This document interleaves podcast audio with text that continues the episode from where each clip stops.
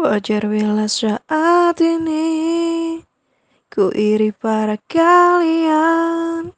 Yang hidup bahagia berkat suasana Indah dalam